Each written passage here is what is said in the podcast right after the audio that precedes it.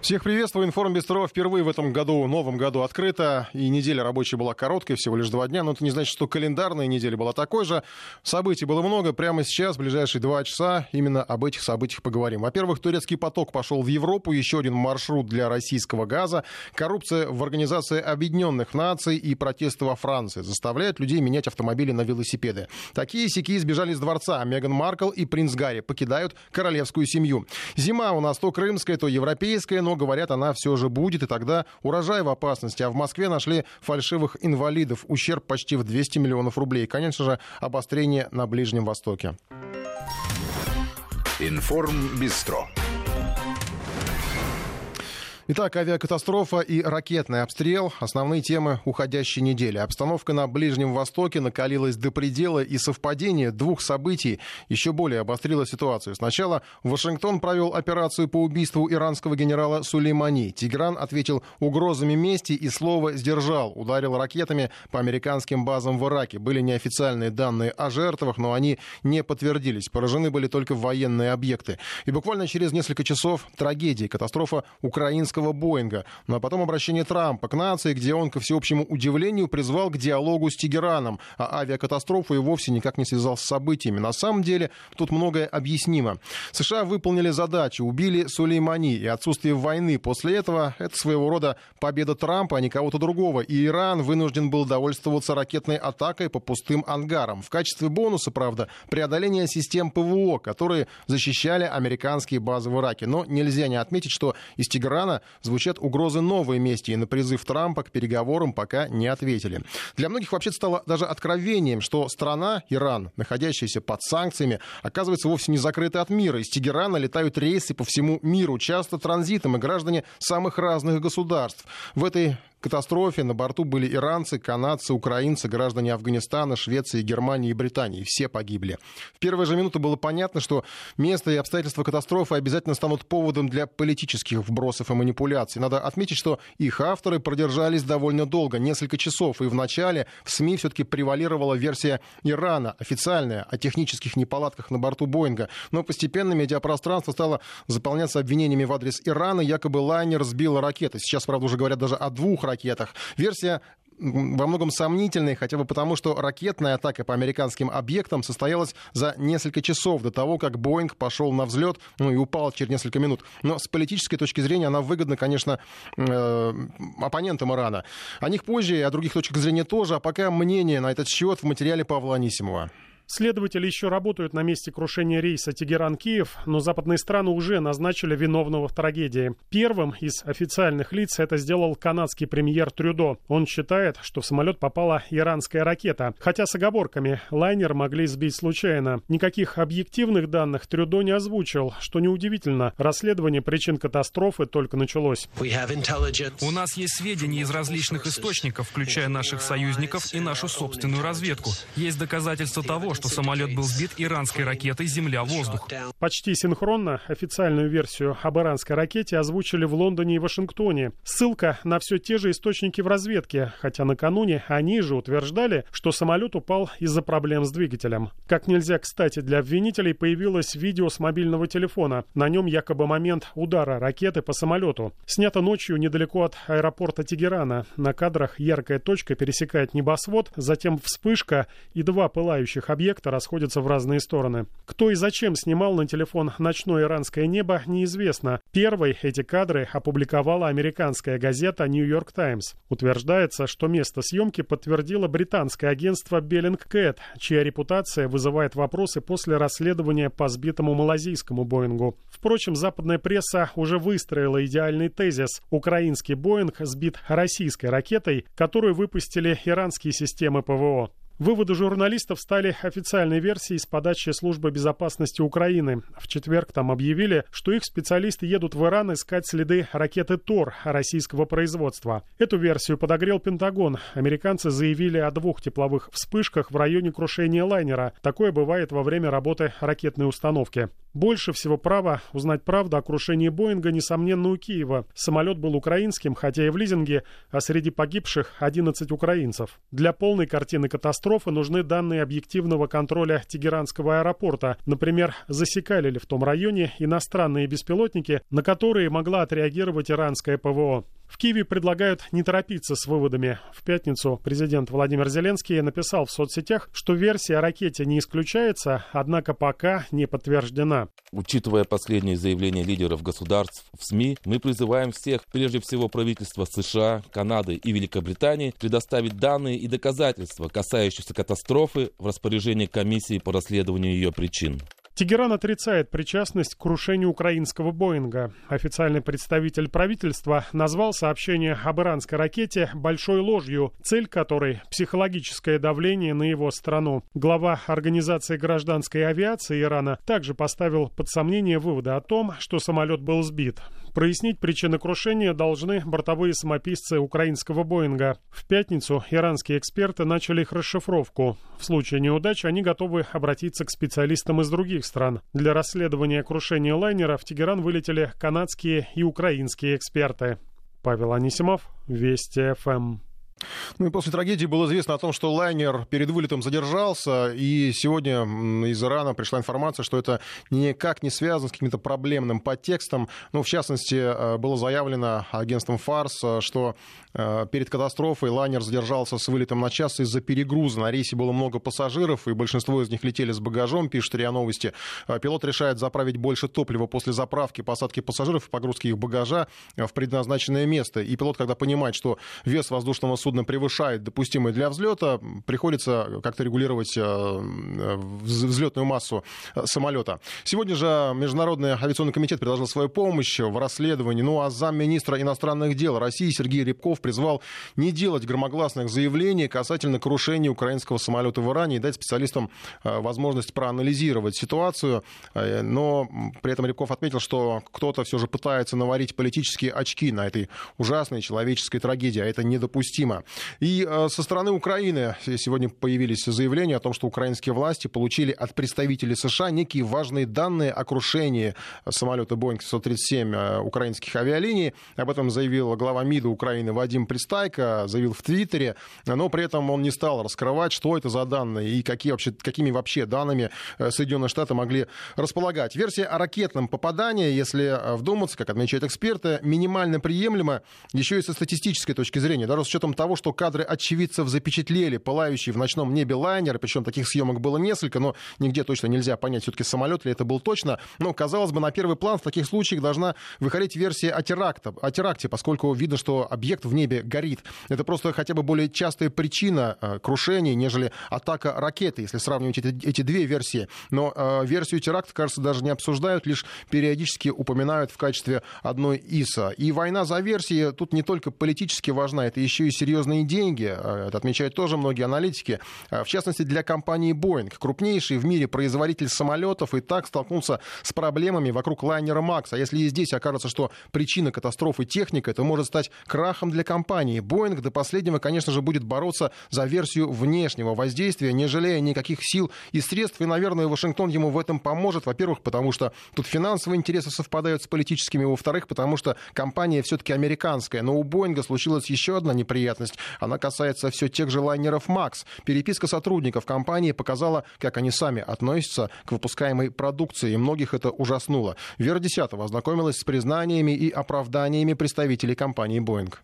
Самолет разработали клоуны под руководством обезьян. Так в переписке говорил сотрудник «Боинга» про печально известную модель семьсот тридцать семь «Макс». Это не втихаря слитые сообщения. Это данные из официальных документов, которые обнародовала компания. Материалы были направлены в Конгресс. Комитеты там занимаются расследованием крушений самолетов этой модели. И только по нескольким фразам из сотен страниц можно сделать печальные выводы. Люди, которые работали над самолетом, сами бы на нем не полетели. Доказательства этому знакомый диалог в мессенджере. Один спрашивает: «Вы бы посадили свою семью на самолет, пилот которого обучался на симуляторе Макс? Я бы не стал». «Нет», — отвечает ему коллега. Проблем с обучением у компании было немало. Боинг не хотел делать новые тренажеры. Это затратно и трудно. Там планировали использовать симуляторы для самолетов предыдущей модели. Сотрудники обсуждали, что если регуляторы потребуют обновить тренажер, подчиняться они не собираются. А в две тысячи шестнадцатом году человек из отдела маркетинга радовался, что регуляторы все-таки разрешили пилотам проходить лишь короткое компьютерное обучение вместо полноценного курса на симуляторе. Кроме того, есть подозрение, что компания обманывала Федеральное авиационное управление, иначе стал бы кто-то писать следующую фразу: «Меня все еще не простил Бог за то, что я скрыл в прошлом году. Больше я не смогу этого сделать». Принципы работы компании сотрудники тоже обсуждали. Некоторые разочаровались, потому что в «Боинге» думали лишь о том, чтобы найти поставщиков подешевле и выполнить невозможные графики. «Я не знаю, как исправить эти вещи. Это систематично, это культура. Это факт, что наша команда лидеров очень мало понимает в бизнесе и подталкивает нас к определенным целям». Так было написано в электронном письме одного сотрудника. Обнародованные сообщения оказались настолько самообличительными, что компании пришлось оправдываться. «Боинг» извинился за провокационные заявления, назвал их неприемлемыми и заявил, что в работу, организацию труда и культуру отношений уже внесены большие изменения. Эксплуатацию Boeing семьсот тридцать семь Макс остановили после двух катастроф подряд. В октябре две тысячи восемнадцатого разбился самолет в Индонезии. Он упал в море через тринадцать минут после вылета. Погибли сто восемьдесят девять человек. Причиной трагедии стала ошибка датчика угла атаки. Он передавал на бортовой компьютер ложные данные. Из-за этих сигналов включилась автоматическая вспомогательная система. Она стала опускать нос самолета вниз, думая, что он задран слишком высоко, но на самом деле этого не было. Пилоты пытались выровнять самолет, но команды автоматики не дали этого сделать. Неадекватная работа системы стала причиной крушения еще одного самолета в Эфиопии в марте прошлого года. Он разбился через шесть минут после взлета. Погибли сто пятьдесят семь человек, в том числе трое россиян. Вера Десятова, Вести эф эм. Информбистро.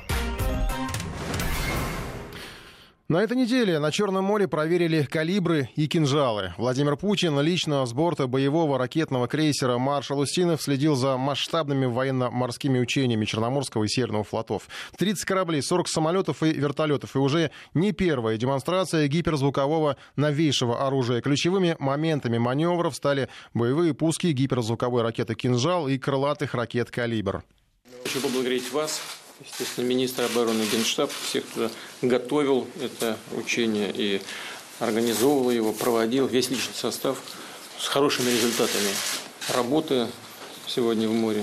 Передайте мои самые наилучшие пожелания и благодарность. Военно-морской флот всегда был и остается важнейшей, если не ключевой составляющей обеспечения национальной обороны и безопасности. И в двадцать первом веке мы должны сохранить и укрепить статус нашей страны как одной из ведущих морских держав. Отмечу, что все последние годы мы уделяли развитию ВМФ повышенное внимание. Направляли на эти цели значительные ресурсы, средства. Мы и дальше будем добиваться того, чтобы флот был современным, оснащенным по последнему слову техники. Ну а на встрече в Севастополе говорили о новом кораблестроении, унификации вооружения и появлении цифровых кораблей. Поздравляю вас с наступившим Новым годом, с Рождеством. Спасибо за службу, за сегодняшнее учение. В походе уже давно, да, сколько месяцев? Семь. Семь месяцев уже в походе. Соскучились, подумал, наверное. Ну, скоро вернетесь. Президент благодарил всех за блестящую организацию учений. И об этом же сегодня напомнил глава Минобороны Сергей Шойгу. Информбистро. К столичным темам: в Москве нашли фальшивых инвалидов. В одном из бюро медико-социальной экспертизы незаконно оформляли инвалидность. Клиенты получали не только льготы, но и пенсии. Примерный ущерб — почти двести миллионов рублей. Марина Костюкевич разбиралась в инвалидном скандале.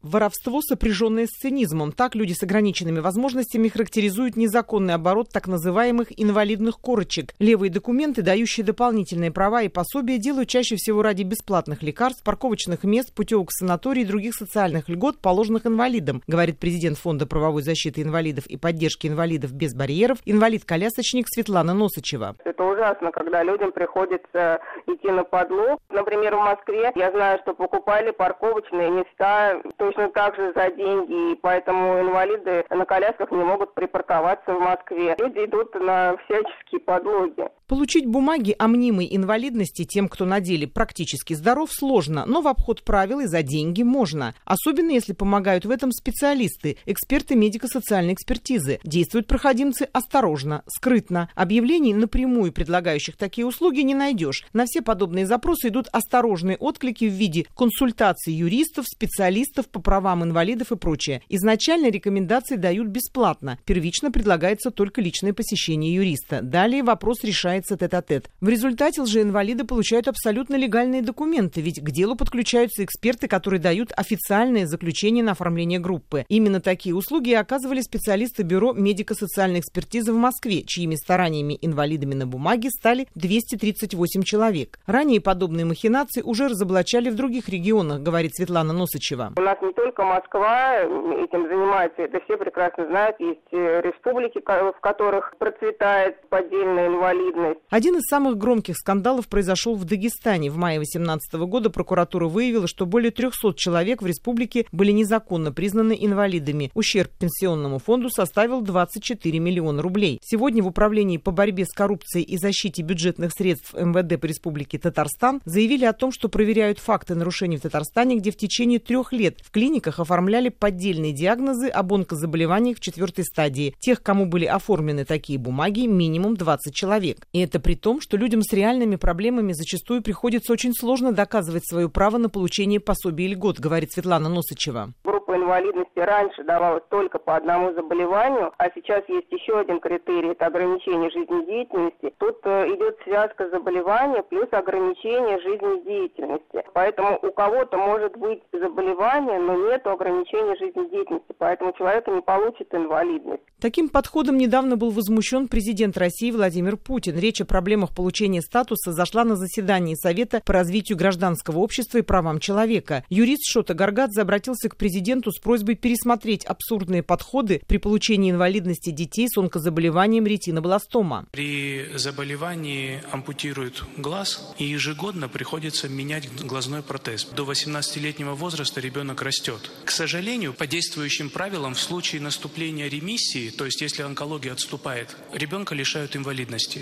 И когда ребенок лишается инвалидности, он лишается возможности бесплатной замены глазного протеза. Таких детей в Российской Федерации не больше трех тысяч, Владимир Владимирович. Почему он лишается инвалидности, я не понял. Я вам сейчас приведу формулировку, она крайне цинична и звучит ужасно. Отсутствие парного органа не является основанием для продления инвалидности. То есть если одной руки нет, человек уже не инвалид? К сожалению. Чушь, То есть чушь. если, да. Чушь, конечно.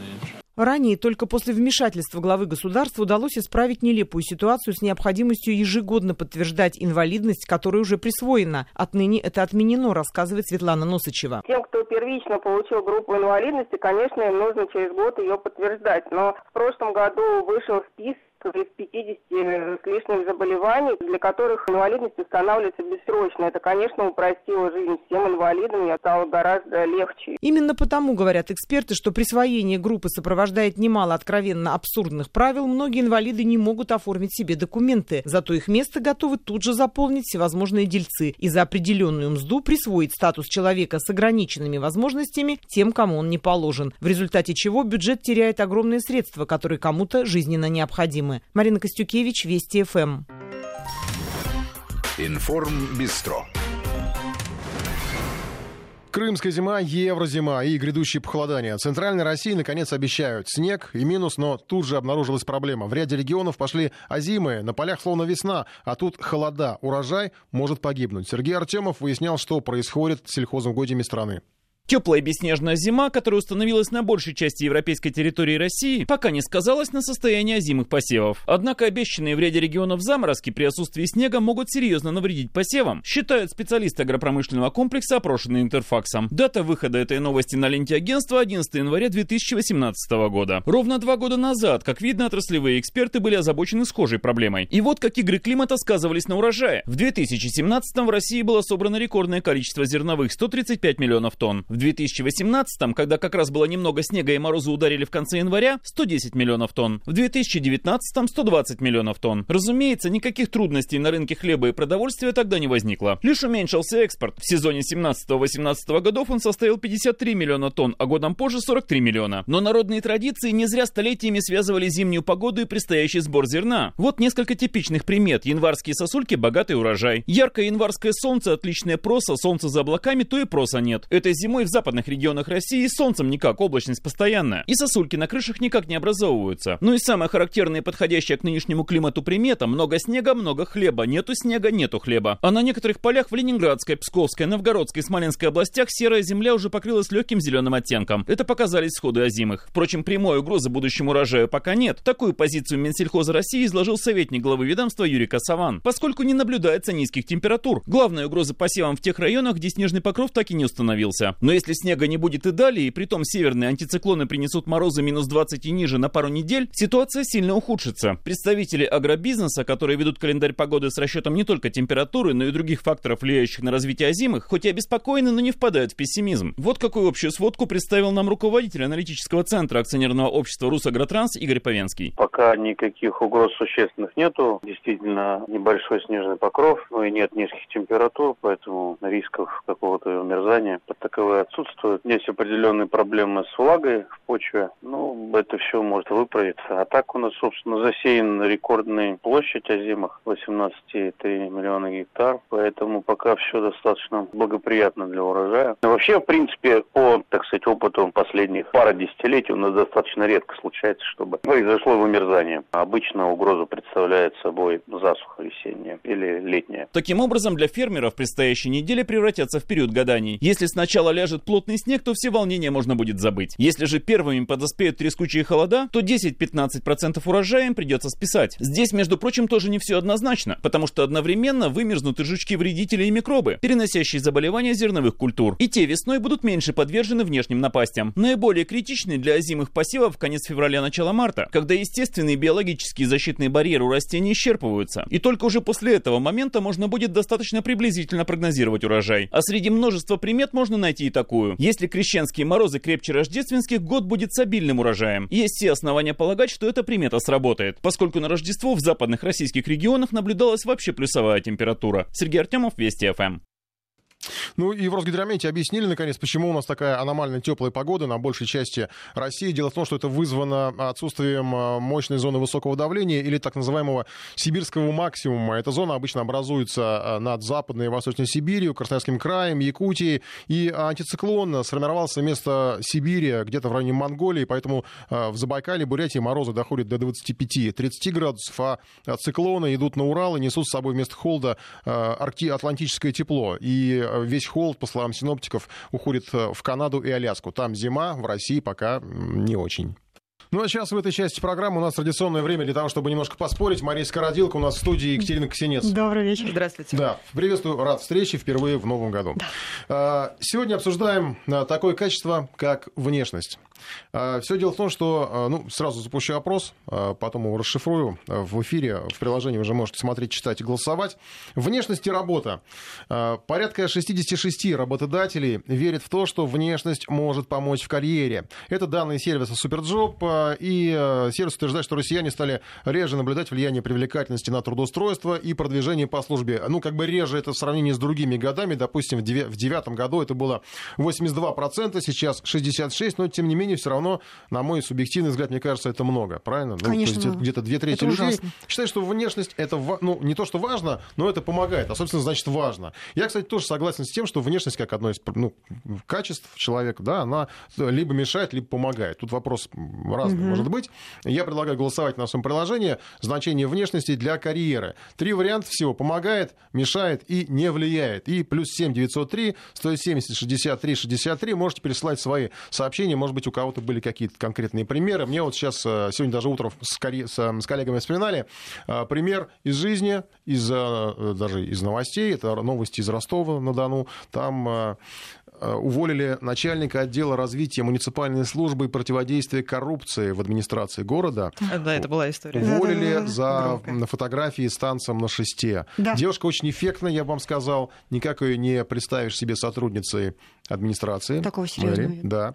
Ну, в общем, ну, тут что сказать, внешность у нее яркая. И, скажем так, плюса, ну, положительная, да, вот внешность. Ну, а что да? с этим сделать? Ну, есть у нее эта внешность. И она здесь в данном случае, ей, видимо, эта внешность, ну, и заодно шест помешали ей несколько в некотором смысле, ну, да, увлечение. Сделать карьеру.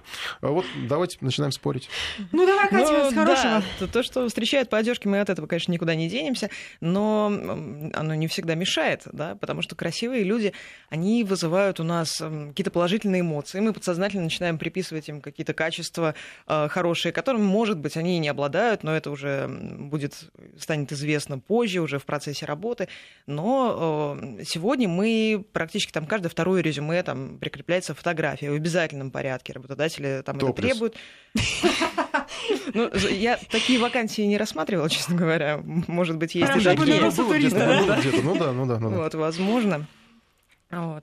Но при собеседовании, уже при личной встрече, когда там пройден какой-то отбор, уже там сделан, выполнен тестовое задание, может быть. А вы знаете, встреча, кстати, конечно... Катя, и топлес тоже, кстати, прилагают, и почти топлес в нижнем белье начали прилагать фотографии. Вот мы вот сегодня посмотрели как раз-таки очень много... Перед устройством в Макдональдс. И... Нет, да. не...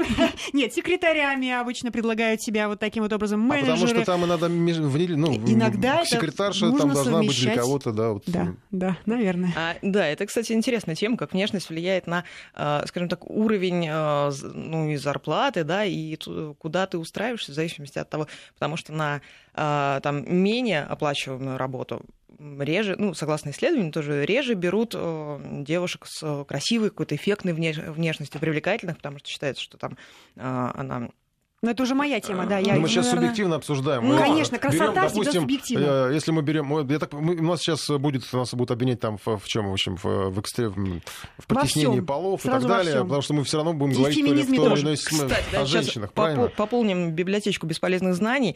Предвзятое отношение к человеку из-за его внешних данных – лукизм. Да, вот называется лукизм, а, кстати. Лук, да. Ненавижу. Сейчас меня расстреляют наши слушатели за вот эти слова, прозвучавшие. Mm-hmm. Они очень у нас не любят эти, вот, ну, эти вот ваши лукизмы. Я сегодня узнала, да, решила поделиться. Смотрите, если мы сейчас просто, я сейчас оговариваюсь, да, мы да. пытаемся быть более-менее объективными и как-то моделировать ситуации. Мы просто берем двух а, одинаковых по качеству персонажей. Я не буду, ну давайте, ладно, женщин двух. Одинаковых по каким качествам? По умственным, да, там, по физическим каким-то, может быть, там, не знаю, параметрам. Что они там способны, не знаю, пробежать сто метров. По практике, да. Но при этом одна из них, скажем так, я не знаю, обидитесь кто-нибудь, если скажет, она страшненькая, а другая ничего, так симпатичная, да? Вот, нет, ну, а вот кто обидится? Ну, вообще... Я, я сейчас просто сейчас мне скажут... Надо сказать, ну... что мы, мы с Машей, наверное, у нас тоже проблема. не мы те как... девушки, которые могут да, рассуждать о положительном влиянии красоты на карьеру. Слушайте, да, да, да, да. Ну, в общем, неважно. Ну, а пон... потому что красота вещах, это которые... субъективно, Коль. Вот мы сегодня тоже начали спорить, мы все это прямо редакции. Красота всегда субъективна. Мы, конечно, встречаем человека, смотрим на него, да, нам один нравится, второй не нравится. А может, не нравится даже просто потому, что у нас ассоциация, да, с каким-нибудь там, не знаю, с каким-нибудь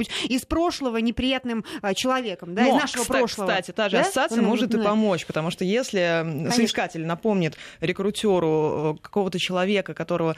Love story, который, да, какой-нибудь бывший. Если, да, если это какая-то приятная история, если это был какой-то хороший человек, там, трудоспособный, или, ну, просто приятный, приятный во всех отношениях, да, дам приятный во всех отношениях, как у Гоголя. Ну, а если неприятно? Вот, а, то тогда это может повысить шансы. Если а неприятно, понизить, да, потому что с другой стороны, неужели это не отвлекает от реальных задач, которые должны быть поставлены перед человеком. Внешность, она все-таки действительно, она, вот если она вот, вот такая вот э, дама на шесте, да, да, роковая. А ты будешь думать, э, или там, я не знаю, ты там, не будешь коллег, думать они о, о чем-то другом будут думать. Не будешь, вот в том-то и дело. Знаешь, я, кстати, общалась с человеком, который, ну, не то чтобы принимает на работу, но имеет отношение, его мнение имеет вес при обсуждении. Говорит, когда человек приходит, говорит, там уже много лет человек этим занимается, говорит, когда приходит кто-то новый, говорит, я стараюсь даже не смотреть.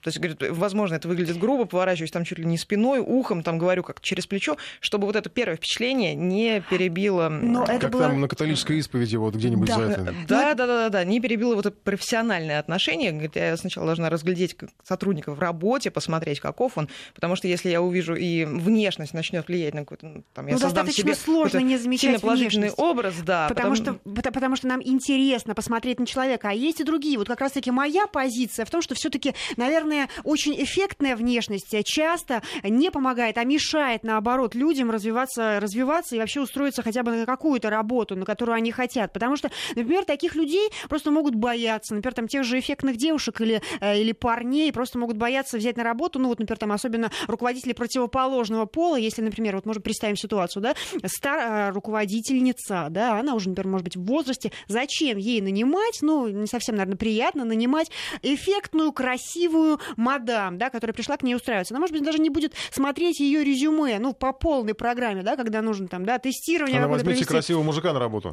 А может быть, красивого мужика, то есть значит, опять ущемлять.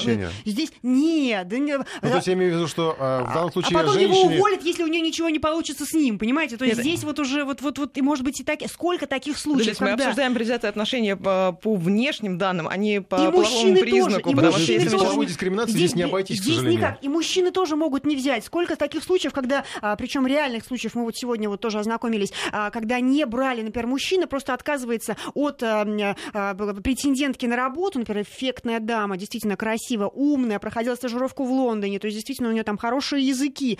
Почему не берет? Да, говорит, не берет. А почему не берет? Да потому что он говорит, что мне не нужны вот эти проблемы, потому что она эффектная, потом начнут ассоциироваться флирт, постель, там, да, вот это все, любовница обязательно, да, начнут приписывать, понимаете? А говорит, зачем мне вот эти проблемы, если потом моя жена, да, подумает, что действительно, может быть, это поверит просто в это. Действительно, это есть, да, а этого нет. Другие, другой случай, когда там женщина хотела устроиться библиотекарем, да, она была красивая, она начитанная, хорошо образованная филолог, хотела устроиться в библиотеку. Красивая, не смогла. Библиотеку? Почему?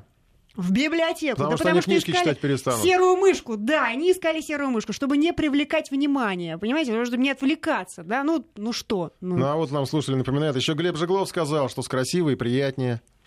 Никто и не спорит. Не поспоришь. Приятнее что?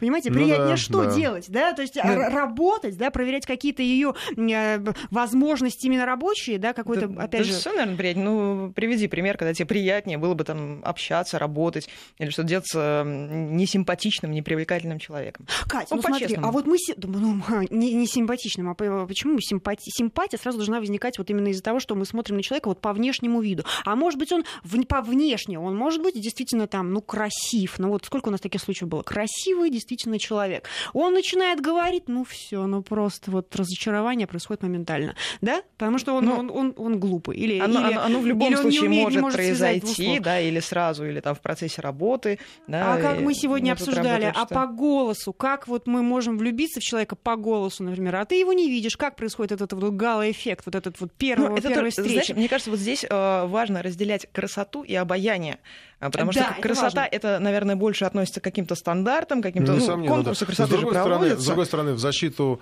я даже не знаю, наверное, да, в защиту вот как раз я Кате хочу сказать. Другой, другой сценарий можно смоделировать, да. что внешность, там вот приятное, обаяние, да, оно же вот не берешь, вот, не берешь на работу, потому что боишься, что там начнутся всякие вот эти вот фильтры и прочее. Остальное, да. а, внешность же может стать мотиватором.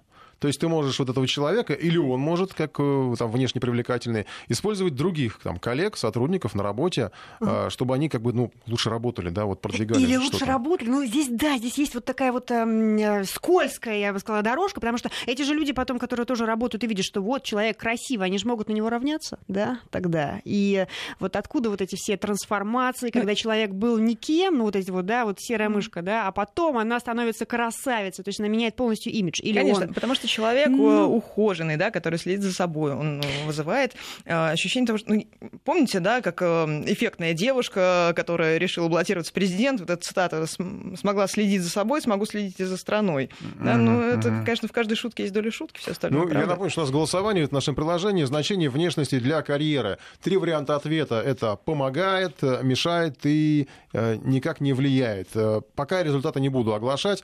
Э, и еще у нас ну, красота может быть только изнутри, говорят нам. Вести эф эм. Вот эта вот фраза, что красота может быть только изнутри, она, конечно, это все правильно, но это на самом деле, ну, мне кажется, банально. Да? Такая, это, да, да это... ну ничего, не мы... волнуйся, ты, да, зато мы... ты умная. Да. Мы сегодня полдня провели в спорах, мы говорим о реальном мире или об идеальном мире, потому что нам все время хотелось соскочить на то, как мы всегда, надо. Конечно, как бы мы всегда, конечно, хотели... за контрасте идем, но... поэтому... Я приведу очень яркий пример, такая интересная история, когда мужчина поменял внешность для того, чтобы заключить контракт. Мужчина стал договор... женщиной? Это нет, вещей, женщиной он не стал. Он договаривался о поставках большой партии товаров, там, с топ-менеджером какой-то компании крупной. И что-то вот не заладилось, что-то не шло, а он ну, был такой, в общем, довольно обычной внешности. Человек обращи... обратился к стилистам. Он приобрел легкий загар, там, бороду испаньолку, там, новая форма бровей, стрижка, очки, там, одежда, парфюм какой-то, новый дизайн визитки и так далее. Стилист, получив свой гонорар, не верил изначального успеха этого предприятия. Тем не менее, мужчину не узнали, сделку он получил, в общем, и все закончилось благополучно. У нас тут сыпется сообщение, а тут сразу... Слушатели пошли в крайности про, значит, про силиконовую грудь и прочее, это что это там вызывает, там, в общем, и так далее. Мы сейчас говорим про вне... вот внешность, она привлекает, да, вот человек прив... она помогает, мешает или никак не влияет на карьеру.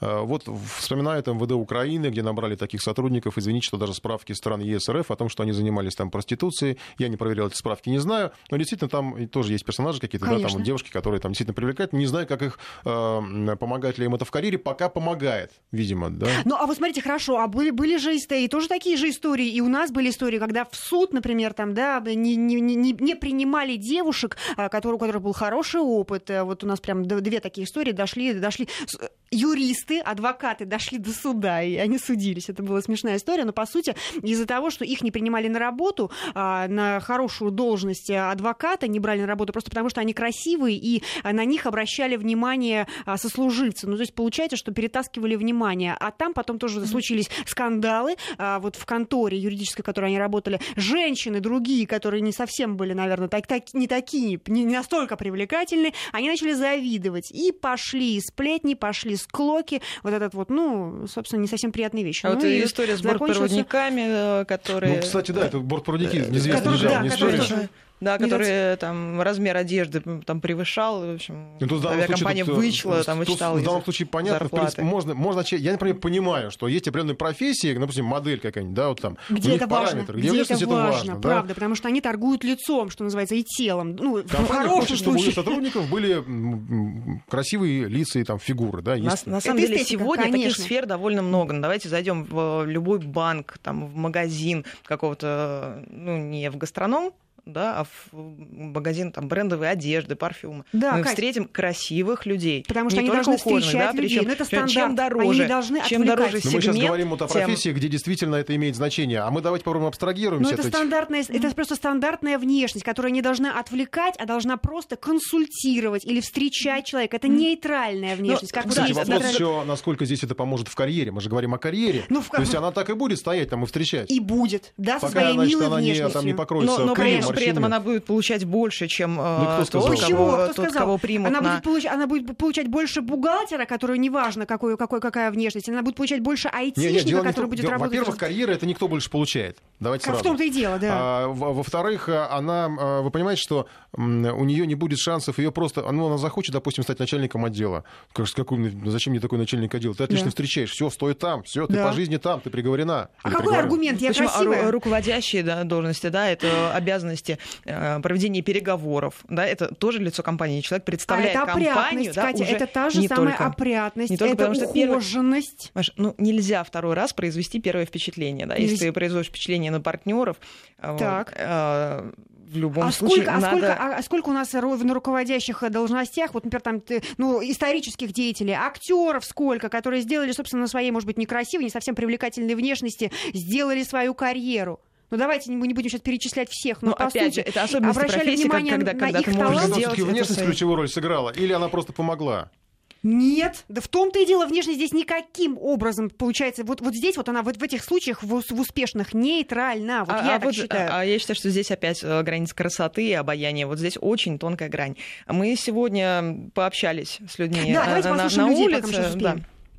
Ухоженный человек, это в любом случае, он должен всегда быть ухоженным, он более приятен и коммуникабелен, да, и приятен к общению. А в втором случае, если это какая-то обувь, может, красоты, я не знаю, еще что-то там, скорее там больше уже идут факторы такие субъективные, скажем. Ну да. Красивым легче устроиться и получить какое-то место, карьеру построить. Я бы сказала, к сожалению. Да? А сталкивались с таким? Сталкивалась. мне к мужчинам устроиться легче. Я абсолютно все равно, потому что как бы работа — это не место для каких-то сексистских предубеждений и прочее, прочее. Угу. Абсолютно на первом месте только исключительно профессиональные качества человека. Ну, разные начальники бывают. Ну, кто-то да. Нет, я считаю, что если человек находится, общается с людьми, он не сидит где-то, то он, у него должен быть презентабельный вид. А если он где-то в каморочке сидит и где он не общается с людьми, то он может и с шишками говорить, с грязной головой быть, и хоть как. Главное, чтобы ему был комфорт. Мне никогда не стоял вопрос. И не сталкивались никогда? Нет, не знаю, может, я недостаточно красивая. Просто в нашем деле важнее мозги. Я думаю, что да. Я да, тоже считаю, что... А почему? Ну, первое впечатление. Первое впечатление человека – это делаешь по его внешности и внешнему виду. Соответственно, если, я не знаю, он неряшливый или там какой-то обрюшистый, пришел вроде как-то собеседование. То есть он хочет устроиться к тебе на работу, например, и никак не подготовился с точки зрения даже внешнего вида, то, соответственно, как бы это минус. Ну, по крайней мере, в нашем ай ти-бизнесе это не так важно. То есть больше, конечно, знаний. Топ-модель, он не топ-модель по внешности, это не важно. Вы принимаете на работу, да? Вы принимаете на решение? Не принимают на работе. После этого их внешний вид вообще не интересует. Ну, в общем, тут, на самом деле, у многих такая позиция достаточно ну, штамп, штампованная, да, вот там, ну, я, да никогда, да вы что, нет, да... Нет, причем разделились женщины, женщины в основном говорят, что, конечно, это помогает. Ну, потому что для них это важно, для женщин, вот, как да, всегда, это важно. А мужчины в основном сказали, что нет, что вы, мы за объективность, мы стремимся а в итоге к идеальному объективному миру. Женщины отвлекаются на работе. Пришел устраиваться на хорошую работу, оделся и вообще привел себя в порядок. Первый вопрос от мастера э, по поводу ориентации. Оправдывался, показывал паспорт с отметкой о браке с ребенком. Приняли.